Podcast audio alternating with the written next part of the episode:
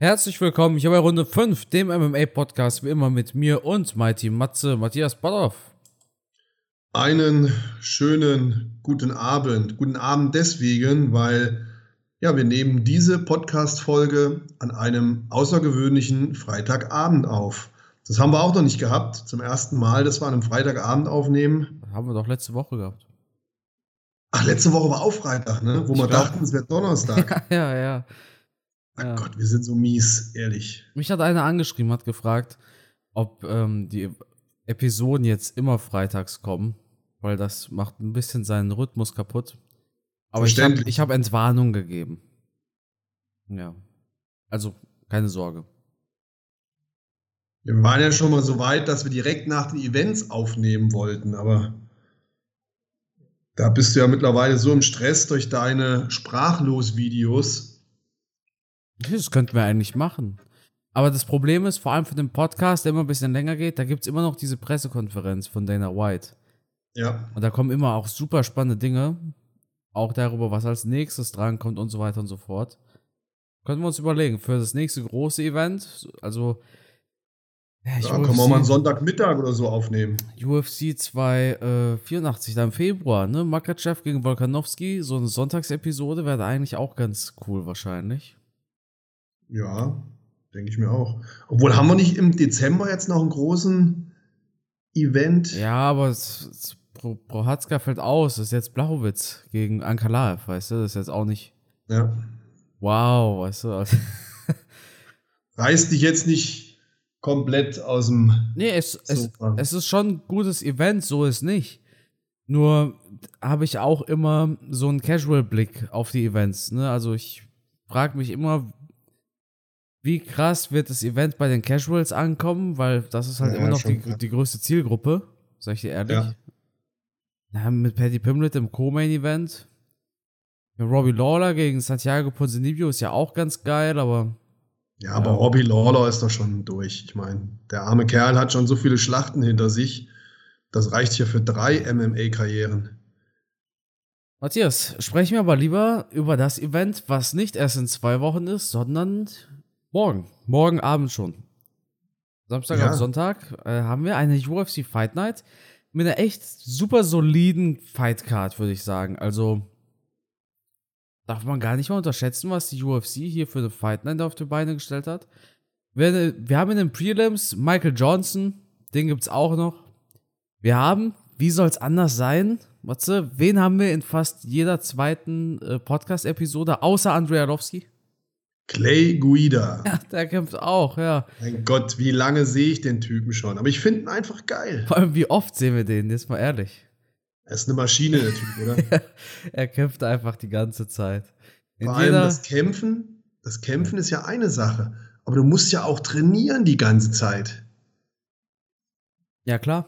Finde ich schon krass. Und äh, ja, gut, manche Fights verliert er. Aber er hat letztes Jahr erst eine Split-Decision zum Beispiel gegen diesen Mark Metzen verloren. Das heißt, irgendwie hält äh, Clay Guida mit seinen 40 Jahren und knapp 60 Fights immer noch gut mit. Das wird jetzt ein 60. 60. Profi-Fight, ne? Scheiße. Wahnsinn. Ja, krasser Typ. Ich habe da riesen Respekt vor, weil du natürlich auch dran denken musst, wie viele Trainingscamps der durchlaufen hat, wie hart der trainiert, sein Leben lang diese Euphorie, diese Leidenschaft für den Kampfsport ist schon bewundernswert. ne? Und auch dieser, der ist ja komplett furchtlos. Ist ja auch einer von denen, die wirklich jeden Kampf annehmen, die immer bereit sind, die auch immer irgendwie abliefern. Also so ganz mies kämpft er eigentlich nie. Also, ja, einfach, einfach ein cooler Typ, der irgendwie zur UFC dazugehört. Weißt du, was ich auch so krass finde? Bei Clay Guida zum Beispiel. Der kämpft jetzt äh, 2009 gegen Nate Diaz. Oder 2010 gegen Rafael dos Anjos. Das war jetzt vor elf, äh, nee, vor zwölf Jahren zum Beispiel gegen RDA. Und beide sind immer noch dabei. Wahnsinn, ne? Auch Dos Anjos, der kämpft ja jetzt auch am Wochenende. ja, Hat auch RDA, auch meiner Meinung nach eine Legende, der Typ. Wahnsinn. Wie die auch so lange auf so einem Niveau bleiben können, das ist doch der Wahnsinn, weißt du? Dass die immer gut, sie gewinnen nicht alle Fights, ist klar, aber dass die immer noch so viel gewinnen, dass sie bei diesem Niveau mitspielen können und dazugehören. Zwölf Jahre lang, 13 Jahre und, lang, 14 Jahre lang, das ist der Wahnsinn. Ja, und wahnsinnig mental stark. Wir haben ja schon oft darüber gesprochen, dass es Kämpfer gibt, die lange sehr gut performt haben, die dann aber ein, zwei harte Niederlagen hatten und dann nie wieder hochgekommen sind. Und dann sind sie auf einmal von der Bildfläche verschwunden. Aber hier haben wir mit, mit RDA und Clay Guida Typen, die oft schon verloren haben, aber das immer weggesteckt haben und immer wieder zurückgekommen sind. Ähm, das zeichnet auch noch mal speziell diese Art von Kämpfer aus, wie ich finde. Absolut. Und ja. wie, wie, du eben schon gesagt hast, die Besten der Besten gekämpft, vor keinem gekniffen, immer ihren Mann gestanden. Und das sind auch keine Labertypen irgendwie. Das sind keine, die, die dumm Zeug quatschen, sondern die kommen dahin, machen ihren Job, kämpfen. Also ja, wirklich Kämpfer durch und durch mit, mit total viel Herz. Deswegen, ich habe allergrößten Respekt vor denen, auch wenn der Kampfrekord auf den ersten Blick vielleicht nicht ganz so toll aussieht. Ja, ich finde es aber immer noch super bemerkenswert, dass er trotzdem, dass viele in seinem Alter auf seinem Level noch gewinnen. Ja. Gegen junge, hungrige Fighter, ja, sind vielleicht Mitte 20 oder sowas. Und die sind halt 40, über 50 Fights auf dem Buckel, ja, aber die gewinnen noch. Auch gegen die, auch gegen die neue Generation, sage ich mal. Und dementsprechend ähm, mache ich immer gern so ein bisschen Späße, dass wir hier dauernd Clay Guida irgendwie im Podcast haben. Also wirklich super oft. Also ich sag's, wenn's nicht Clay Guida ist an einer Fight Night, dann ist es Arlovski, der kämpft. Aber einer von beiden kämpft einfach immer. Und, ja, ähm, es ist tatsächlich so, ja. Aber das ist ganz geil. Solange sie gewinnen, ist das geil, weißt du? Und wir dürfen nie vergessen, die waren ja wirklich mal ganz, ganz oben. Arlovski war mal Champion und er war echt gefürchtet. Ich kann mich daran erinnern, als er Champion war, wie angsteinflößend ich den fand mit seinem Vampir-Zahnschutz. Ja. Da habe ich mir damals vom Fernseher so ein bisschen Pipi in die Hose gemacht und dachte mir, wer kann diesen Typen besiegen? So, so hat er einen Eindruck damals bei mir hinterlassen. Krass. Wen wir ebenfalls bei der Fight Night haben, ist Taito Iwasa gegen Sergei Pavlovic. Äh, fände ich ein bisschen interessant. Weißt du warum? Taito Iwasa, den habe ich ja äh, gesehen noch in Paris damals. Ja, ja. Der war das Main Event und jetzt verschwindet er so ein bisschen auf der Main Card von der Fight Night, macht nicht mal das Co-Main Event. ja, den hat man ja schon so ein bisschen auch als zukünftigen Champions-Fighter gesehen, oder? Ja, aber ich finde es so ein bisschen komisch, wie man jetzt mit dem Fight umgeht, weil ich habe das Gefühl, man bekommt kaum mit, dass Taito Iwasa kämpft. Was ich gesehen habe, war von der UFC. Matthias, ich weiß nicht, wie, wie, wie, wie technikaffin du bist. Kennst du, weißt du, was Spotify Wrapped ist? Spotify wer? Ja, also es ist quasi so ein Jahresrückblick von Spotify, ne? Mhm. Das ist so ein Ding, da kannst du Musik drauf hören. Oder halt ja. auch unseren Podcast, ne? Ja, du musst immer dran denken, ich bin noch mit Schallplatten und Kassetten groß geworden. Ja. Ach so, zu deiner Zeit gab es Musik überhaupt schon. Spaß. Nein, Spaß. Und ähm, das, das posten jetzt total viele. Ich habe eine Sache von den UFC gesehen und zwar, sie haben diesen Trend von diesem Spotify übernommen, und haben das quasi auch für Taito Iwasa gemacht. Könnt ihr mal auf dem Instagram-Channel der UFC gucken. Richtig cool gemacht tatsächlich, für alle, die Spotify Rapped kennen. Aber ich habe das Gefühl, dass der hier so ein bisschen unscheinbar ist. Also, dass, dass der nicht so wirklich wahrgenommen wird, was schade ist. Ja, der, und der wurde ja schon fast, man, fast als zukünftiger Champion gesehen, nachdem er Derek Lewis ausgenockt hat. Da waren ja wirklich alle gespannt auf den Kampf mit Cyril Gahn, was eigentlich kein schlechter Kampf war für ihn, finde ich. Zumindest hat er da gut angefangen. Hat da mächtig Druck gemacht bei Cyril Gahn. War ein spannendes Ding, auch wenn er dann später im Verlauf K.O. gegangen ist. Aber der hat da schon einen richtig geilen Lauf gehabt, wo man gesagt hat, wow, das ist die Zukunft. Ja, war das nicht auch, ähm, hat er nicht auch einen Knockdown gelandet, relativ früh? Gegen Gahn, ne? Ja, ja, ja. Richtig, ja. Ich habe den Fight leider nur einmal live gesehen. Ich habe ich hab gar nicht so viel im Kopf davon. Ich auch. Weißt du? ja. Ich weiß nur, dass es kein schlechter Kampf von ihm war und dass da richtig Action war, bis Cyril Gahn sich dann doch am Ende noch durchsetzen konnte. Aber das ging hin und her und ich meine, Cyril Gahn wäre da auch heftig angeschlagen gewesen. Und bei Derek Lewis war es ja ähnlich. Da war, glaube ich, auch Tai Tuivasa erst angeschlagen. Da war es genau andersrum. Und dann hat aber Tuivasa Derek Lewis K.O. geschlagen. Kannst du dich noch dran erinnern? Ja, ich habe den Clip letztens erst wieder gesehen. Das war ein fettes Ding. Ne? Also, und wie du schon sagst, verwunderlich, dass er jetzt auf dieser Karte so ein bisschen untergeht. Ähm, nichtsdestotrotz, es ist insgesamt eine super Fight-Card. Also da sind ja, wirklich absolut. viele, viele richtig geile Kämpfe drauf. Ähm, und auch der Kampf gegen seinen Gegner, gegen diesen Pavlovic, das, das wird, glaube ich, kein einfaches Ding. Ich glaube, diesen Pavlovic darf man nicht unterschätzen. Pavlovic ist ein richtig guter. Ich erinnere mich sehr gut an ihn, weil ich war so ein richtig begeisterter Fan, als er in die UFC kam. Denn das war 2018. Damals war der noch 26. So ein 26-jähriger russischer Ringer, aber auch guter Boxer im Heavyweight. Ja, ich dachte mir, boah, Alter, genau das, was die UFC braucht. Und die UFC hat so viel von ihm gehalten, sie gaben ihm zu seinem Debüt tatsächlich Alistair Overeem. Ja. Ja. Ah, ne, also. das ist schon ein Brett, ja. Der kam aus einer anderen Organisation, ja. irgendeine kleinere, und ist dann direkt gegen Overeem durchgestartet. Ja. Ähm, hat dann aber leider verloren, ja. Ja, seitdem hat er aber immer gewonnen. Sogar. Und das ist seine einzige Niederlage, glaube ich, oder? Was hat denn der für einen Rekord? Lass mich mal gucken. Ich glaube zu ja, 1. Da ne? steht 16 zu 1. 16 1, ja, genau. Ja. Gegen The Ream darf man natürlich auch mal verlieren. Ja, und hat auch innerhalb von 55 Sekunden gegen Derek Lewis gewonnen, ne? Der hat schon Wumms. War ein großer Fan von ihm. Ich habe auch mal einen Fight von ihm kommentiert bei The Zone. Ich weiß gar nicht mehr, welche, was das war. Ich glaube, das war gegen Marcelo Golm. Ach so, ja, das war gegen Marcelo Golm. Das war die Overeem gegen Olenik Fight Night. Da war auch Makachev mhm. gegen Zarukian drauf. Und halt Pavlovic. Ich war echt ein Fan von dem. Also gut, was heißt war? Ich, ich, ich verfolge ihn immer noch. Aber der kämpft so selten irgendwie.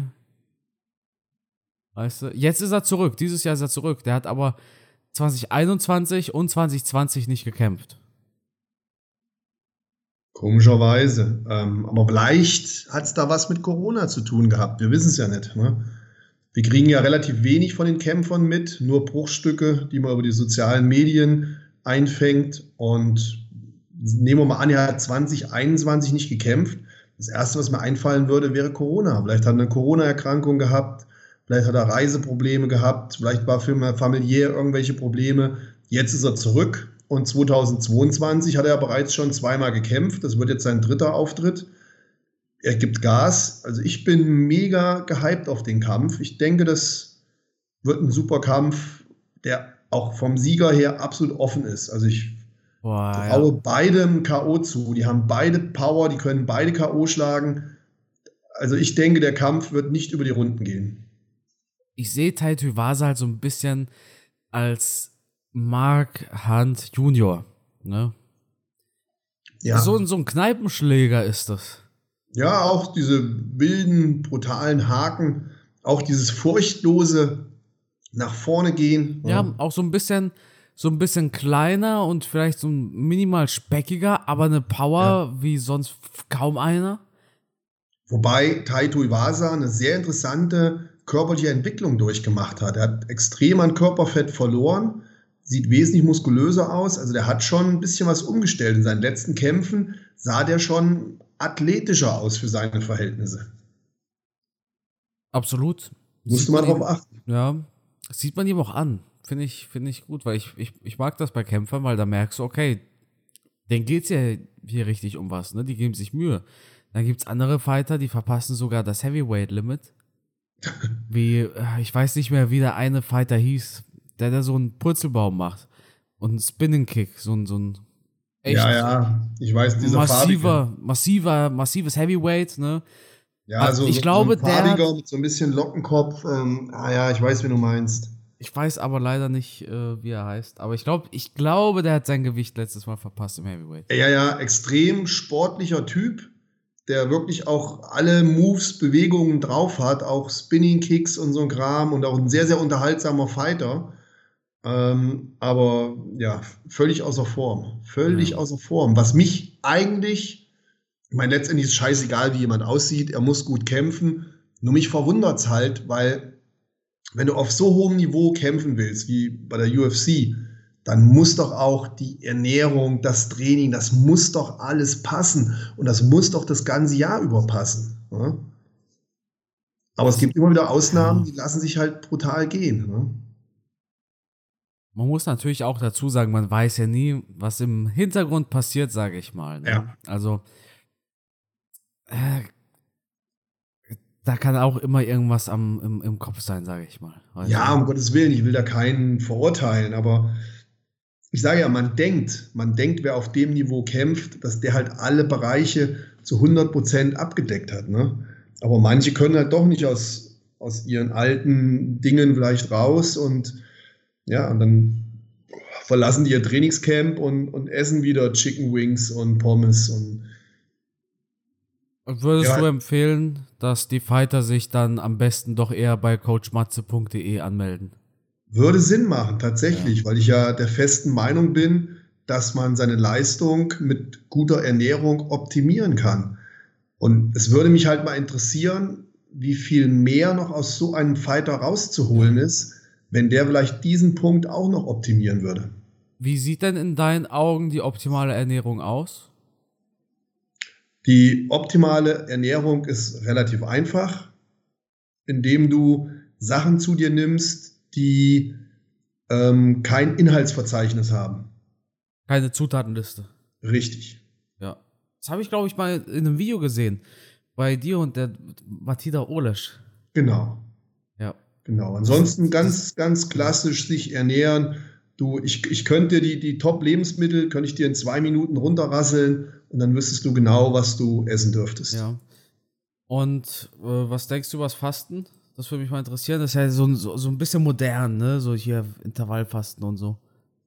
Ja, das Fasten macht Sinn aus verschiedenen gesundheitlichen Aspekten, aber natürlich jetzt nicht, um äh, so ein Trainingscamp für so einen Fighter zu gestalten, ja, oder nicht um langfristig Fett abzubauen. Ja? Ja. Es gibt verschiedene Sachen zum Entgiften der Leber, des Körpers und was es da alles gibt. So eine Art Heilfasten. Da finde ich das vollkommen in Ordnung. Dazu ist Fasten auch geeignet.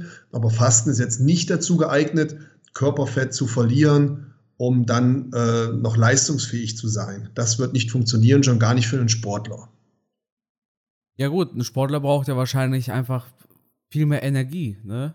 Ja, das, da gibt es äh, keine zwei Meinungen. Ja, das ist natürlich erwiesen, dass ein Sportler, wenn er dementsprechend isst, seine Leistung optimieren kann. Und da ist Fasten natürlich mehr oder weniger tödlich. Ja. Spannend. Wie gesagt, wir reden nicht von der Gesunderhaltung. Wenn so ein Kämpfer sagt, pass auf, ich habe mein Trainingscamp hinter mir, ich habe meinen Fight hinter mir und jetzt im Anschluss an den Fight mache ich eine, eine Art Fasten, aus welchen Gründen auch immer, ja, sinnvoll, kann man machen, kann man unterschiedlicher Meinung sein, aber im Großen und Ganzen durchaus sinnvoll, aber jetzt nicht, um sie auf so einen Fight vorzubereiten oder sonst irgendwas. Da wäre es definitiv kontraproduktiv. Mal eine Frage, bei welcher, äh, bei welchen Zeitabständen sprech, sprechen wir eigentlich vom Fasten? Ja, da gibt es unterschiedliche Methoden. Ne? Es gibt ja auch ein Heilfasten in dem Sinne, wo du über mehrere Tage keine feste Nahrung zu dir nimmst und dann nur mit Flüssigkeiten arbeitest. Also da gibt es ganz unterschiedliche Formen. Ja. Aber wie da die zeitlichen Einschränkungen jetzt sind und ab wann man wie was bezeichnet, da bin ich jetzt auch kein Experte. Ach so, okay, ja. Ich habe, ähm, also ich, äh, du weißt ja, ich habe mich super viel darüber damit beschäftigt. Und ich finde zum Beispiel 16 zu 8 Fasten finde ich ein bisschen gemogelt, weil im Endeffekt man lässt sein Frühstück weg.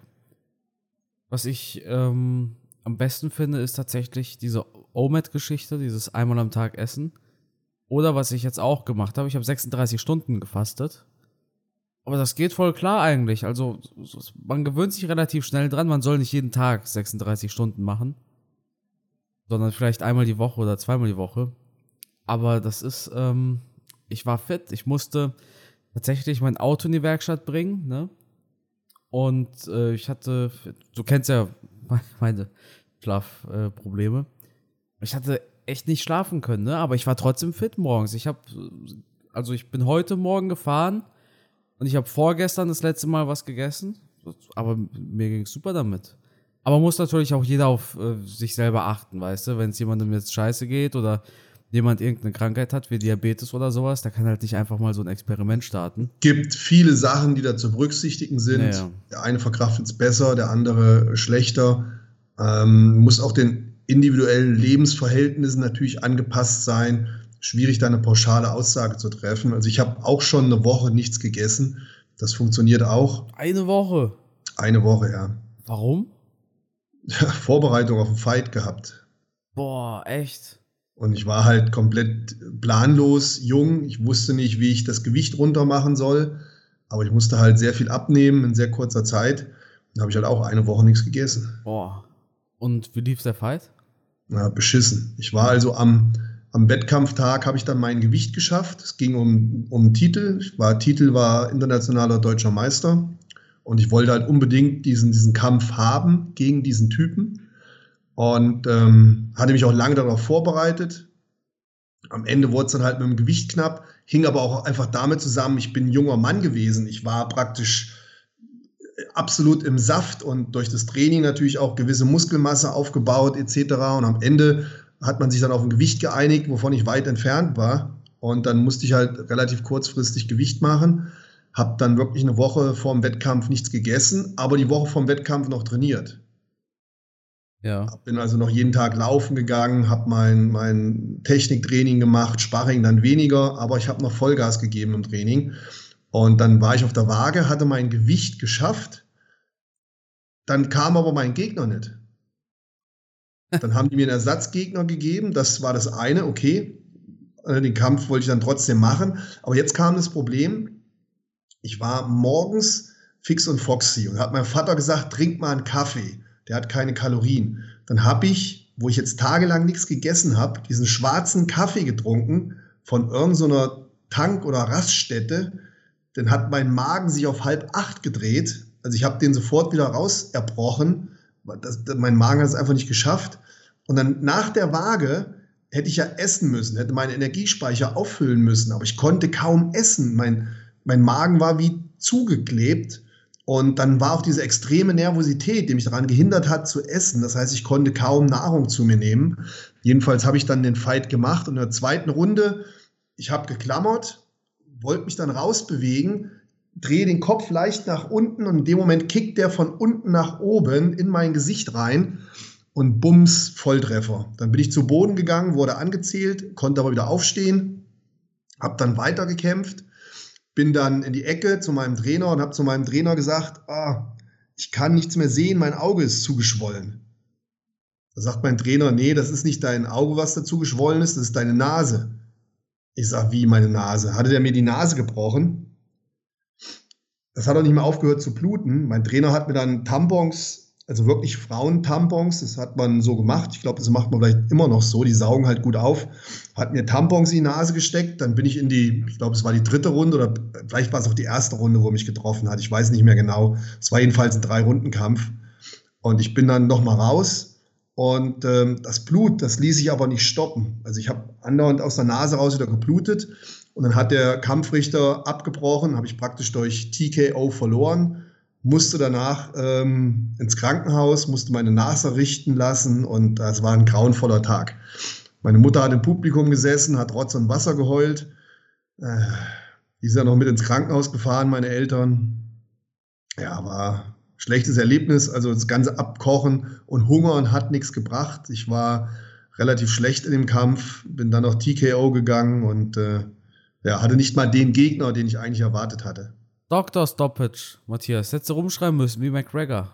Ja. It's, er war ja auch Doktor. Ja, ja, eben, ja, eben. ja, guck mal, hast du hier äh, Intervallfasten gemacht, bevor es cool war, ne? Und, ja, aber, aber, auch also eine Woche ist schon, schon ein bisschen anderes Intervallfasten. Ja, ich habe dann so eine Hühnerbrühe noch getrunken, da kann ich mich daran erinnern. Und äh, dann hatte ich noch Eiweißpulver, das habe ich mir in Wasser gerührt. Aber das war halt damals vor, vor 25 Jahren, war das Eiweißpulver so eklig. Das war wie Mehl, also absolut nicht vergleichbar mit dem, was du heute hast. Dann habe ich so ein klumpiges Wasser getrunken mit Eiweißpulver drin und Hühnerbrühe und das war es, was ich die Woche über zu mir genommen habe. Ja.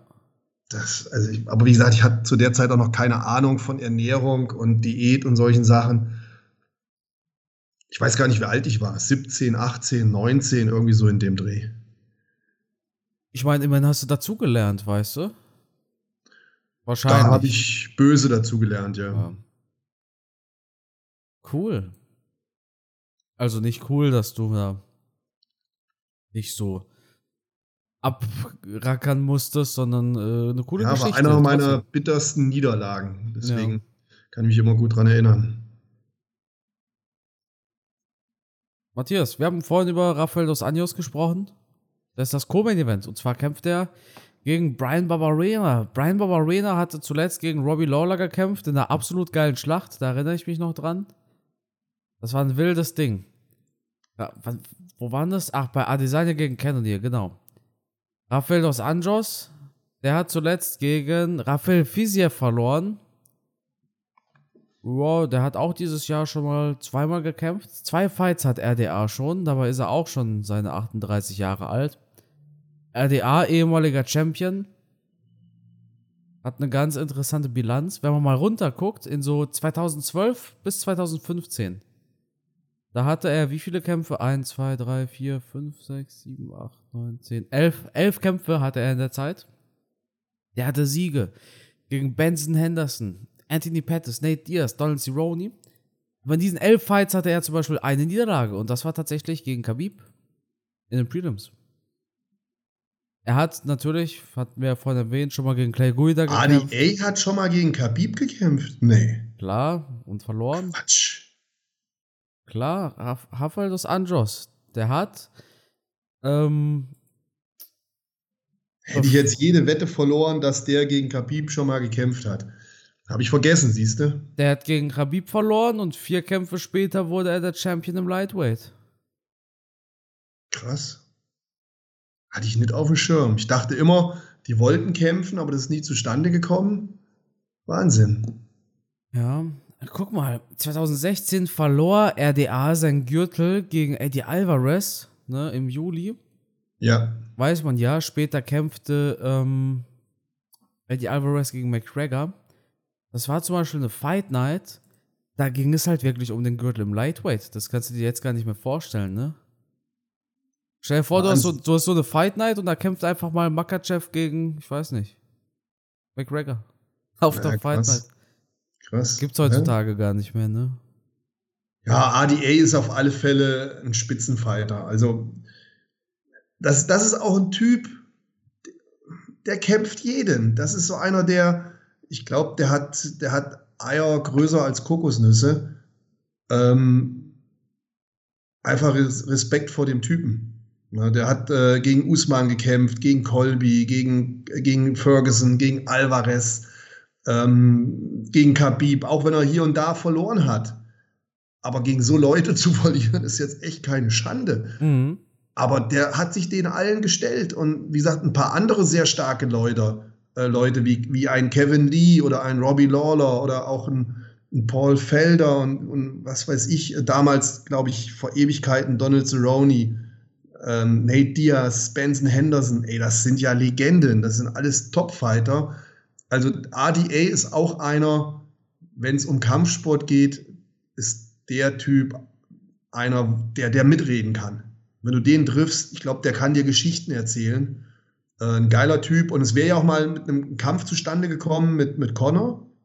Da hat er sich, glaube ich, am Fuß verletzt. Ja, und deshalb gab es auf Short Notice McGregor gegen Diaz damals.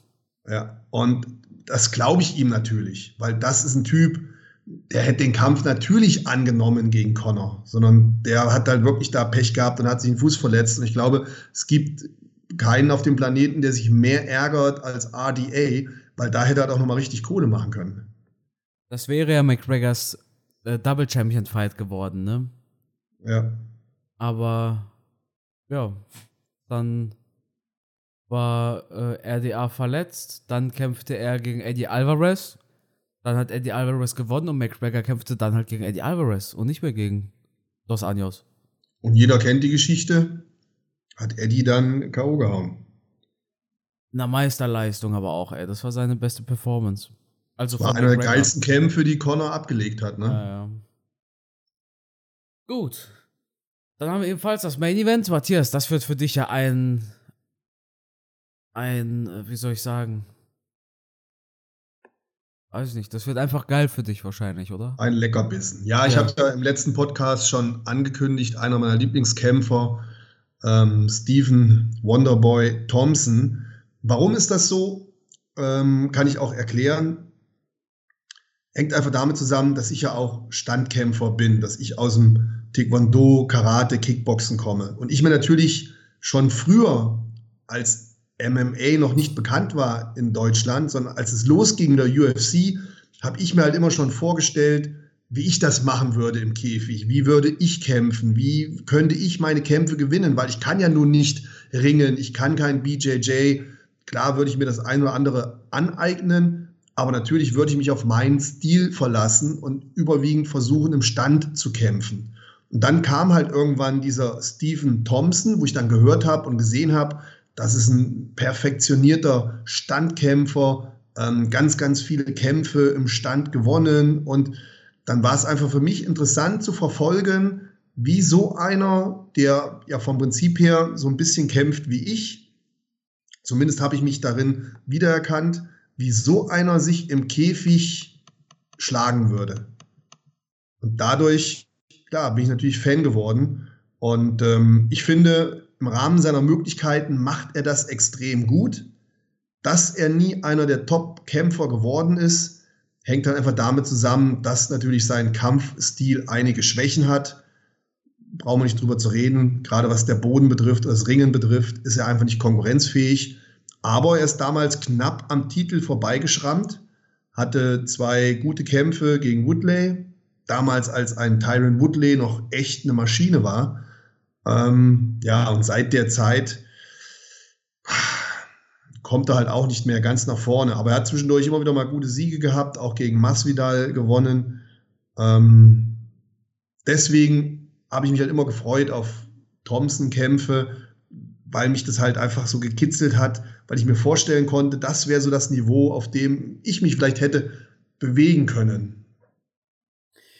Ja, aber du hast ja auch eher auch so ein bisschen eine äh, persönliche Sympathie für ihn wahrscheinlich, weil du trainierst ja Kinder. Richtig, genau. Und er trainiert auch ganz viele Kinder und er ist auch so genau. ein sehr herzlicher Fighter. Und wenn man nicht nur denselben Sport betreibt, sondern auch äh, dieselbe Leidenschaft hat. Das heißt, nicht nur Kampfsport als Leidenschaft, dass man es selber ausübt, sondern auch weitergibt und dann vor allem noch an die nächste Generation, an Kinder, ähm, dann ist das wahrscheinlich wie bei Chito Vera, ne? Wenn du, oder ja. Sean O'Malley, wenn du sagst, du siehst da jemanden mit seinem Kind und du bist selber ein Papa, dann bist du automatisch so ein bisschen verbundener mit ihm einfach. Ja, definitiv. Ich kann das auch nicht abstellen. Ich bin da einfach so ein Weichei. Ne? Wieso Weichei, Matthias? Das ist doch voll normal. Ich werde da immer komplett emotional und deswegen tut es mir dann auch leid, wenn ich dann Kämpfer verlieren sehe, obwohl ich mich für die anderen freue. Also ich sehe halt immer auch das Ganze dahinter. Wenn ich mir dann die Berichterstattung anschaue bei der UFC, wie ein Sean O'Malley oder ein Shito Vera, die nach außen hin im Käfig ja als diese mega Motherfucker rüberkommen, aber in Wirklichkeit diese herzensguten Typen sind, dann ja, bringe ich halt automatisch in Verbindung, wie viel Herzblut und wie viel Engagement dahinter steckt und dass die ja eigentlich nur eine Fassade darstellen und in Wirklichkeit gar nicht so sind. Beim Stephen Thompson haben wir natürlich einen Sonderfall, der, der ist ja wirklich so, wie er ist. Der ist halt einfach nett und spielt da keine Rolle. Ja. Absolut. Der, der ist legitim nett. Übrigens, weißt du, wer sein Schwager ist?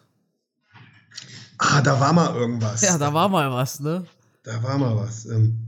Ich glaube, es ist sein Schwager. Es ist, auf, es ist auf jeden Fall der Mann von irgendeinem sehr engen Verwandten. Ja, ja, irgendwas war da mal. Chris? Wer? Welcher Chris? Chris Whiteman. Ah, mit dem ist er verbandelt ja. da irgendwie. Naja. Die, also irgendwie ist Chris Whiteman der Mann von seiner Schwester, irgendwie sowas. Die sind auf jeden Fall schon gezwungenermaßen ziemlich gut miteinander. Ne? Mhm. Ja, cool. Ja, machen wir uns nichts vor. Ich meine, Thompson ähm, ist natürlich jetzt auch schon zu alt, in Anführungsstrichen, um da bei der Spitze einfach mithalten zu können. Ähm, ich glaube, der wird jetzt irgendwann 40 oder Ende 30 oder wie auch immer. Ich denke, der wird auch nicht mehr allzu viele Kämpfe machen. Der nimmt halt noch die Kohle mit, hat auch die letzten Kämpfe verloren. Irgendwann. Ja, aber Matthias, ne, du, sieh die Kämpfe auch im Kontext. Er hat, äh, er, die Grappling-Duelle hat er verloren. Das stimmt, ja, das stimmt. Und ich denke, das wird es gegen Kevin Holland nicht geben. Äh, glaubst du jetzt, Kevin Holland? Nein, nein. Packt er jetzt sein vorstellen. dagestanisches Ring aus? Nein. Ich denke auch, dass Thompson eine gute Chance hat gegen Kevin Holland. Ich kann mir auch vorstellen, dass der Kevin den Steven so ein klein bisschen unterschätzt. Hm, ich würde mir natürlich wünschen, logischerweise, dass Steven Thompson gewinnt, wobei ich eigentlich Kevin Holland auch einen mega coolen Typen finde. Und mir die vergangenen Niederlagen bei Kevin Holland haben mir auch immer ein bisschen leid getan. So nach dem Motto, er will was machen, aber am Boden einfach chancenlos. Hat er mir schon ein bisschen leid getan. Ja. Wenn, und gegen Shimaev, das war natürlich. Ja, darüber brauchen wir gar nicht quatschen. Das, ja, das, ja, das. Den wobei Kampf man da, glaube ich, auch. Wobei man da, glaube ich, auch viele Props an Shimaev geben muss, weil das war natürlich schon eine extreme Meisterleistung, oder? Ja, natürlich. Ich meine, Holland hat ja schon gegen gute, äh, solide Ringer gekämpft, ja. Gegen Marvin Vittori zum Beispiel. Aber Vettori hat auch nicht äh, das geschafft, nicht mal annähernd, was Shimaev geschafft hat. Ne? Also klar kann Und war man. auch mit einem gewissen Risiko verbunden, oder? Ja. Äh, inwiefern? Der Takedown. Ja, Shimaev ist schon voll all in gegangen.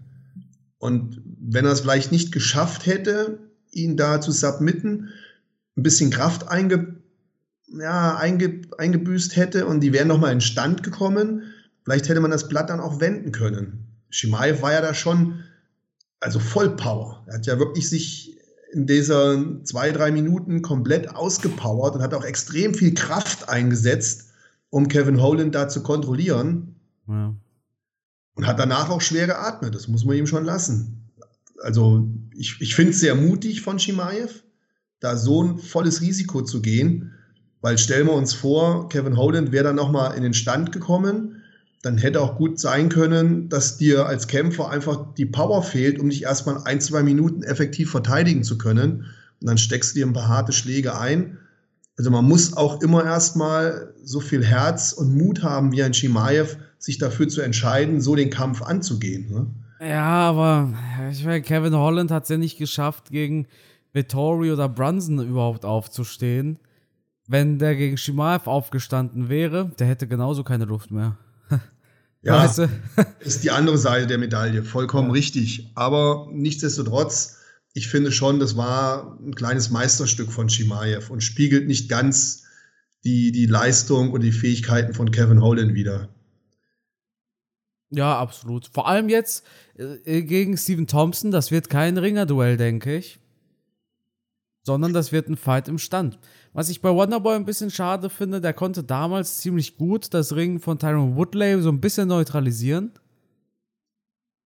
Aber das kann er jetzt irgendwie nicht mehr, ne? Jetzt ist er so anfällig geworden. Ich glaube, ich kann dir das begründen, Carsten. Ja.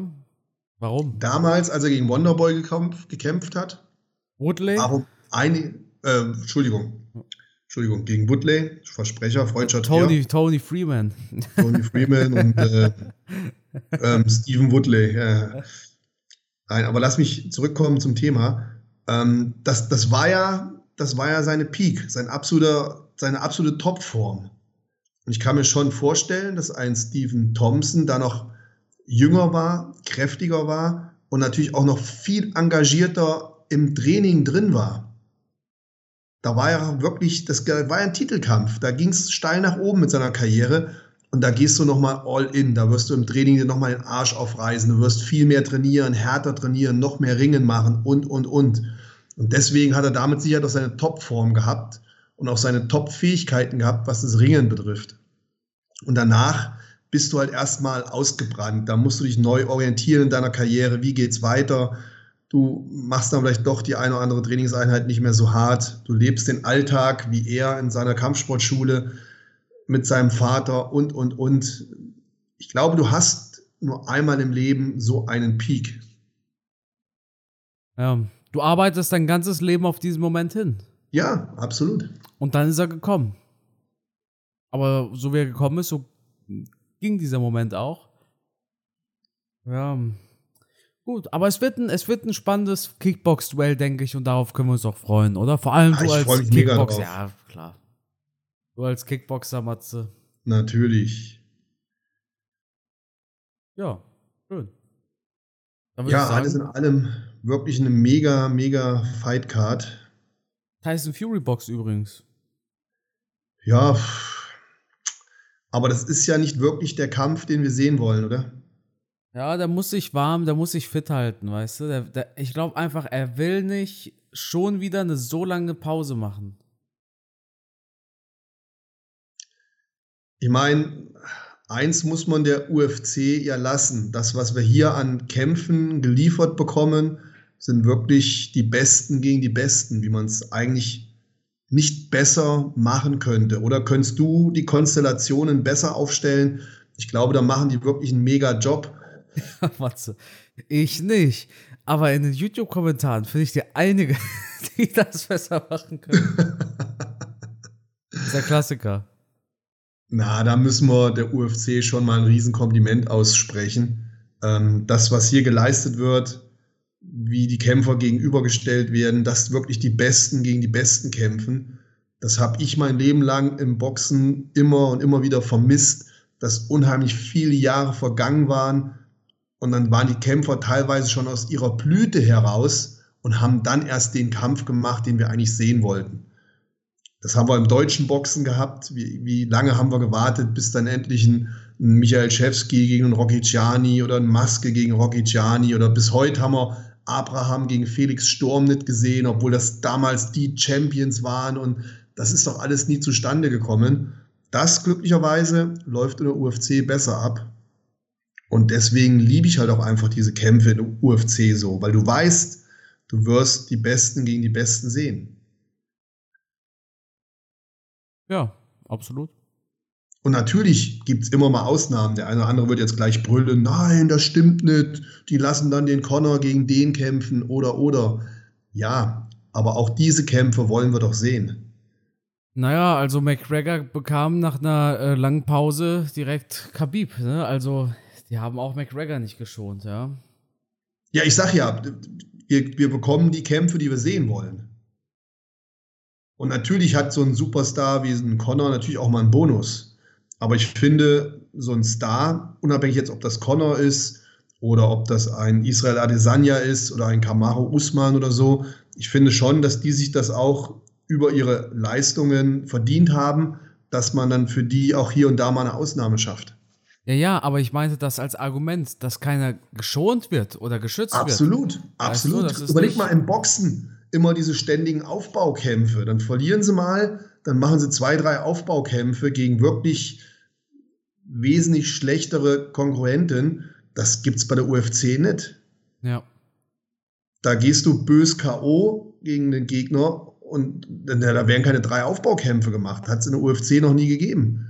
Du kriegst danach gleich das nächste Brett. Ja. Ja, ja, absolut. Das ist auch gut so. Darum ist der Sport auch so erfolgreich geworden. Kein Bullshit, sondern immer die Besten gegen die Besten. Und genau das ist so geil, ja. Das ist das, was im, im, Boxen nicht klappt. Es ist auch ja. klar, warum es nicht klappt, weil die Fighter sind bei der UFC unter Vertrag mit der UFC. Im Boxen hat jeder seinen eigenen Promoter und jeder Promoter will die meiste Kohle nur für sich. Absolut. Das, ist, ja. halt, das ist halt das Problem, aber trotzdem sind wir im Endeffekt Fans und äh, das Matchmaking, was die UFC anbietet, ist wirklich der absolute Wahnsinn. Ja? Spitzenklasse, muss man schon sagen. Und Entschuldigung, ich habe gerade Frosch im Hals. Ähm, und trotzdem haben wir beim MMA immer noch das Problem, dass es gerade speziell in Deutschland noch nicht angekommen ist. Auch ich habe in der Vergangenheit immer wieder, und das nervt mich eigentlich immer ein bisschen, meine, diese Veranstaltung bei Wheel of MMA, da poste ich ja immer sehr viel auf Instagram. Und darauf bekomme ich dann immer wieder Reaktionen. Und ich bekomme dann so viele unqualifizierte Reaktionen darauf mit Sprüchen wie, äh, das ist ja wie auf der Straße in die Fresse hauen und warum wird sowas erlaubt und, und, und. Und ich denke mir, das gibt es doch nicht. Dass es immer noch Menschen gibt in Deutschland, die den Sport oder den sportlichen Sinn darin noch gar nicht erkannt haben, dass man sich so schwer damit tut, das zu akzeptieren. Wobei wir doch beim MMA wesentlich mehr Regeln haben als zum Beispiel beim Boxen. Matze, schockiert es dich gerade ernsthaft, dass in Deutschland viel genörgelt wird? Nicht das Nörgeln, aber dass da wirklich Leute mir ernsthaft schreiben und den Unterschied zwischen einer Straßenschlägerei und einem MMA-Kampf nicht kennen und das auf gleiche Stufe stellen. Ich dachte, mittlerweile wären wir schon so weit entwickelt in Deutschland, dass es mittlerweile jeder verstanden hätte, dass das kein Straßenkampf ist, der da stattfindet. Selbst meine Kinder, Carsten, selbst meine Kinder hier, und die fangen mit fünf Jahren an, die können dir mit sechs Jahren spätestens, wenn sie ein Jahr bei mir im Training sind, den Unterschied erklären zwischen einem Wettkampf und einem Straßenkampf. Ja. Das ist sogar Bestandteil Klar. bei uns in der Prüfung. Die müssen eine theoretische Prüfung machen, wo sie Fragen gestellt bekommen. Und dann müssen sie zum Beispiel solche Unterschiede erklären können. Sie müssen erklären können, was der Unterschied ist zwischen einem Kickboxkampf, einem Boxkampf oder einem MMA-Kampf und einem Straßenkampf. Und dann können dir das sechsjährige Kinder erklären. Und ich kriege Ja. trotzdem immer wieder Zuschriften auf Instagram von Menschen, die es anscheinend noch nicht verstanden haben. Ja, gut, was erwartest du denn? Du weißt ja, wie es ist. Wem sagst du das? So sind halt die Leute. Ne? Aber meine Kinder können es erklären. Das ist doch die Hauptsache. Kannst ja einfach äh, weiterleiten und dann. Ja, ich, ich schreibe mit denen noch nicht, das ist mir zu anstrengend. Ich, Nee, natürlich. Vor allem, weißt du, was, das, weißt, was die Sache ist? Die Leute wollen es gar nicht besser wissen. Also die Leute, die Leute schreiben das, du sagst, hey, nein, das ist so und so. Und sie sagen, ah, okay, ja, ja. Aber denken sich, was ein Scheiß, was, was labert der da? Ich sag dir, wie es ist, ja. Wenn dir jemand schreibt, ah, das ist doch ohne Regeln, das ist doch so brutal, du könntest dir eine halbe Stunde Zeit nehmen, dem zu erklären, warum es nicht brutal ist und nicht ohne Regeln. Es würde denjenigen nicht bocken. Er hat Richtig. seine eigene Meinung und ähm, ich liebe dieses Land hier, ich bin hier aufgewachsen, aber das ist halt typisch deutsch. Ohne Scheiß. Das ist einfach so, so super typisch deutsch. Ich bin in, ich bin in eine sehr deutsche Stadt gezogen, ja. Ey, die Leute hier, ohne Scheiß, ich muss mich erstmal dran gewöhnen. Ich habe zu meinem Nachbarn gesagt, ich komme aus einer Großstadt. Ich, ich, ähm, da, die Leute waren da viel offener. Ich habe hier mein Auto bei einem öffentlichen Parkplatz geparkt. Ich habe nach ein paar Tagen Zettel drauf gehabt. Ey, das ist ja kein Dauerabstellplatz. Ich soll doch bitte woanders parken. Von einem Haus, das weiter weg ist als mein Haus. Der stört sich dran, dass. Äh, Alter, nee, komm. Ja, das ist aber Kleinstadt, Dorf ist es normal. Das ist, äh, Nein, das, ist bei mir ja, genauso. Das, das ist, aber das ist halt deutsch. ja, das, ist, das ist ein bisschen typisch deutsch. Das merke ich auch, wenn, wenn ich hier mit meinen, mit meinen Kindern trainiere im Fitnessstudio und wir sind laut und hin und her, dann beschweren sich die Nachbarn. Das, äh, Ja. das gibt es nur in Deutschland. In anderen Ländern würde sich kein Mensch über, über Kinder aufregen. Ja. Aber in Deutschland ist sowas möglich. Das ist, die Deutschen haben teilweise eine sehr komische Mentalität. Ja, also, ne, versteht mich hier jetzt nicht falsch. Ich, ähm, ich, ich, ich bin ja auch Deutscher, ne? Ich bin hier aufgewachsen Ja, ich ja auch. auf Deutsch und ähm, ähm, Deutsch, also obwohl meine Eltern woanders geboren sind, ist Deutsch mein Heimatland, ne, weil ich hier aufgewachsen bin. Aber manche, vor allem die alten Leute, die in Rente sind und einfach zu viel Freizeit haben, sind echt Katastrophe manchmal, ey. Kannst du an der Kasse keinen Waren ab, so diesen, diese äh, Abtrenner nehmen, ne? Kannst du an der Kasse keinen Abtrenner nehmen, damit du deine Sachen draufpacken kannst beim Edeka, weil dir sonst eine alte Omi kommt und sagt, ja, anderthalb Meter Abstand bitte, Corona gibt's ja immer noch. Aber selber trägt sie keine Maske mehr, weißt du? Ach, meine Fresse. Ja, Aber gut. Ich, Ja, ja, da gibt es 100.000 Geschichten, aber es, es gibt so ein paar Sachen, da erkennst du halt wirklich, ja, wirklich Deutschland. Ja, ich, ich, okay, das ist halt die eine Sache.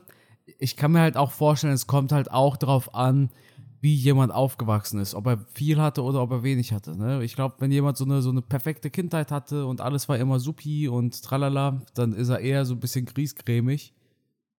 Ähm, weil, ja, ich weiß nicht, aber ich habe halt das Gefühl, dass zum Beispiel meine Eltern, die im Kommunismus gelebt haben, die sind einfach anders drauf, weil die wissen, dass es denen auch mal scheiße ging früher, weißt du?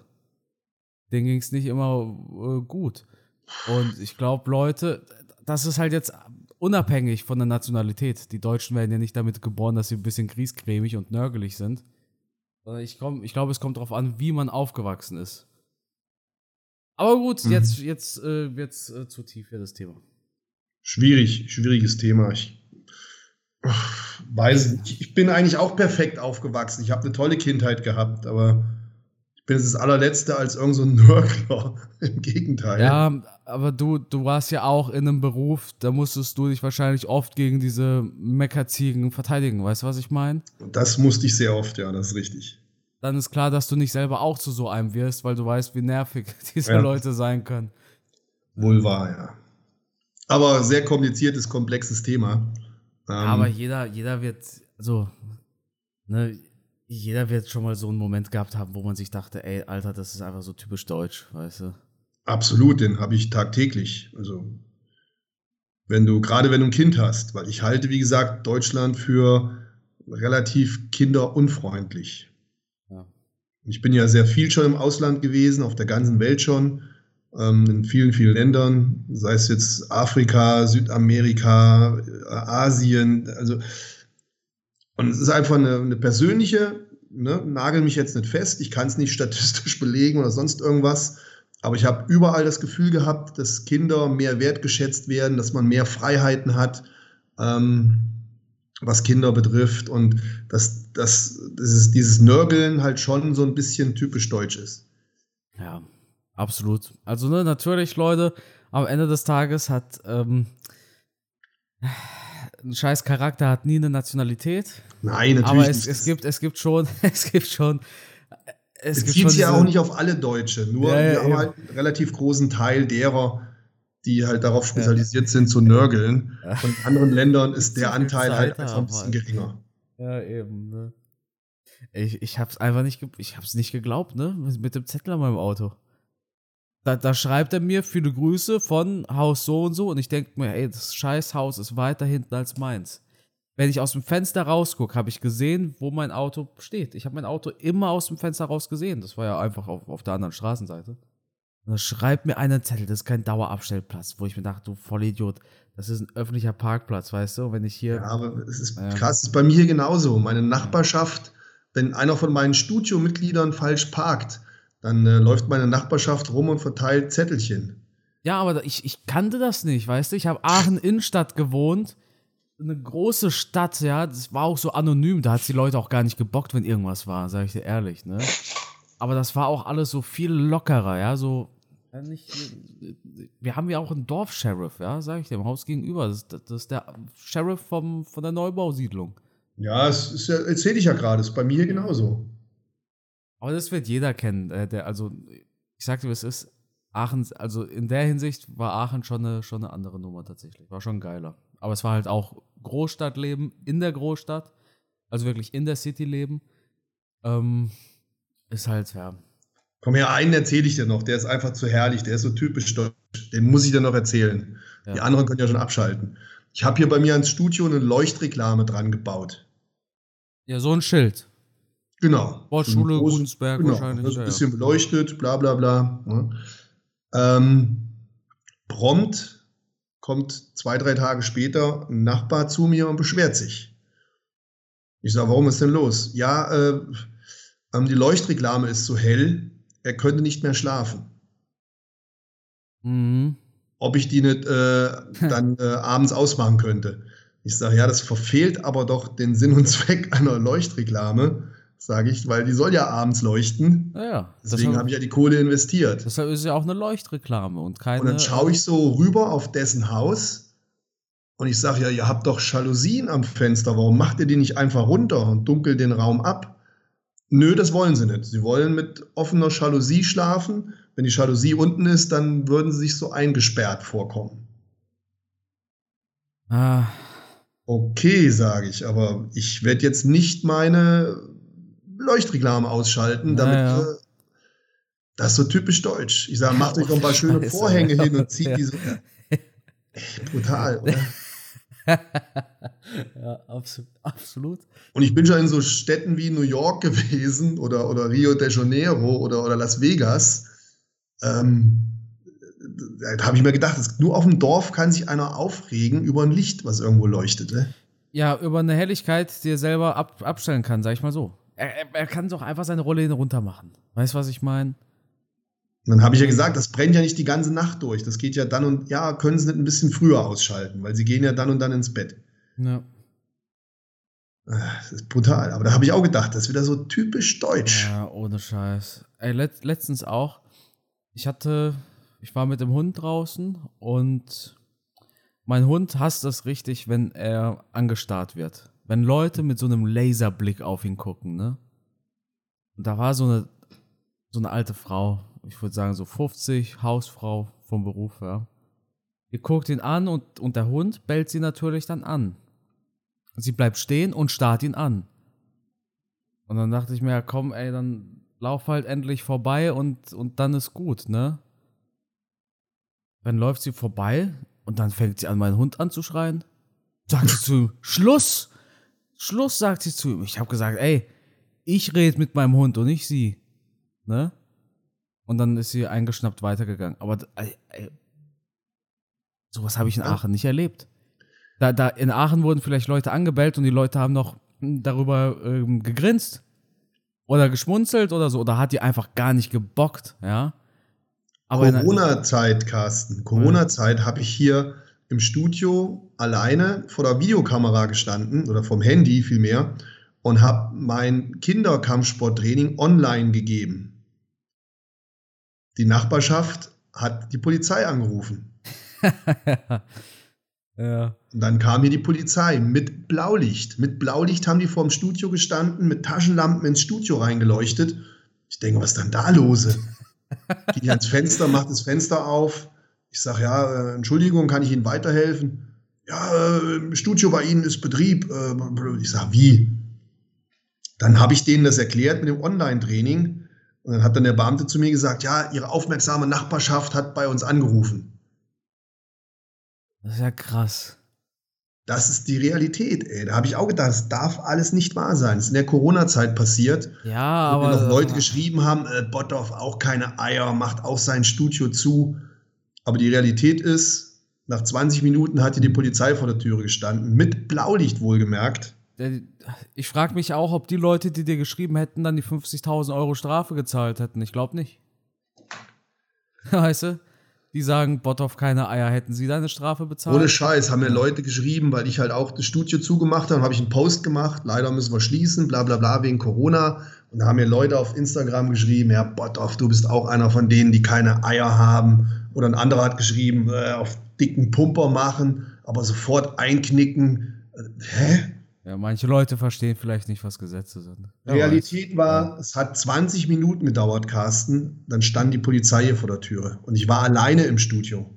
Das, das, ist, ich, das finde ich krass. Aber auch das, ähm, ich finde das allgemein ein bisschen makaber auch, ne? Dass dann, also hier, ich will ja keine, keine DDR, ähm, Staatspolizei-Vergleiche bringen, ja, aber ich, ich finde das krass. Ja, das ist einfach. Ja. da, ja, schönen guten Tag, ich bin die Sieglinde, ja. Ähm, kommen Sie bitte schnell im Fitnessstudio gegenüber, brennt das Licht. Ja, genau, da habe ich mir auch gedacht, was geht in denen ihren Köpfen vor? Vor allem, die sehen ja meinen Parkplatz alles. Parkplatz komplett leer. Die kamen ja alle zu Fuß, damit es keinem auffällt. Gekommen, Aber sie dachte, diesen Schlitzohr, sie ruft trotzdem die Polizei. Das SEK hätte sie eigentlich gleich anrufen Und der nächste Punkt ist, ich habe ja riesengroße Fenster. Das heißt, du kannst von der Straße aus ins Studio reingucken. Das heißt, wenn man aufmerksam geschaut hätte, hätte man nur mich gesehen, wie ich da am Schattenboxen machen bin und ins Handy reinquatsche. Matthias, jetzt erfordert doch nicht von den Leuten, dass sie ein bisschen nachdenken, bevor sie ja. die Polizei rufen. Wo man dann wieder beim Thema wäre. Ne? Ich habe ich hab ja mal im Kino gearbeitet, ne? Bevor ich YouTube gemacht habe, ne? Und Samstagabends, ich weiß nicht mehr, wann das war, 2015 oder 16, da kam neuer Star Wars raus, das heißt, arschvoll der Laden, ne? Ja. Da war ich unten am Parkplatz und dann, und dann sage ich halt, da will einer reinfahren, sage ich, sorry, ist kein Parkplatz mehr frei, ne? Damit ich dem die Parkplatzsuche erspare. Weißt du, was er immer antwortet? Okay, dann rufe ich jetzt die Polizei. ich, ich, ich hab zu ihm gesagt, dann ruft halt die Polizei. Aber das ist halt, das ist halt einfach so typisch. Weißt du, was ich meine? Ja. So, ja, ich kann mir vorstellen, dass er sogar die Polizei, sie ist nicht gekommen, aber ich kann mir vorstellen, dass er die Polizei angerufen hat, ohne Scheiß. Einfach so, so ganz normal gesagt, ja, okay, dann rufe ich jetzt die Polizei, kein Bock hier und wütend abgefahren. Ja gut, Matthias, es beruhigt mich aber, dass ich nicht der Einzige bin mit diesem ja, ich glaube, wir können noch viele Geschichten erzählen, ja. aber die heben uns dann für die nächsten Podcast-Folgen auf. Absolut. Also ich glaube, für diese Folge haben wir eh schon genug gesprochen. Ich weiß auch nicht, wie viele jetzt noch zuhören und wie viele schon abgeschaltet haben. Aber wie gesagt, Leute, ne, Matze und ich sind ja selber richtig deutsche Leute, ja. Also so vom. vom ich, vom, ich bin so eine richtige Kartoffeldeutsche. Ja, du. Ja, gut, meine, meine Eltern sind halt Ausländer, ja, aber ich, ich sag immer, okay, das Heimatland meiner Eltern ist Rumänien, ja, aber meins ist halt Deutschland, weil ich bin hier, ich bin auf Deutsch aufgewachsen, nicht auf Rumänisch. Meine Eltern haben mich nicht bilingual erzogen, weißt du? Ja. Die wollten halt einfach, dass ich eine äh, anständige Zukunft habe, sag ich mal, weißt du? Dass ich richtig gut Deutsch sprechen kann. Nicht im Kindergarten bin und kein Wort Deutsch spreche, weißt du? Und, ähm, das ist ihnen ja gelungen. Ja, Meistens. Manchmal kriege ich Kommentare. Was ist das denn für ein Rechtschreibfehler im Titel? Oh, Wahnsinn. Ja? Weil ich schreibe Hamzat Shimaf seine Form.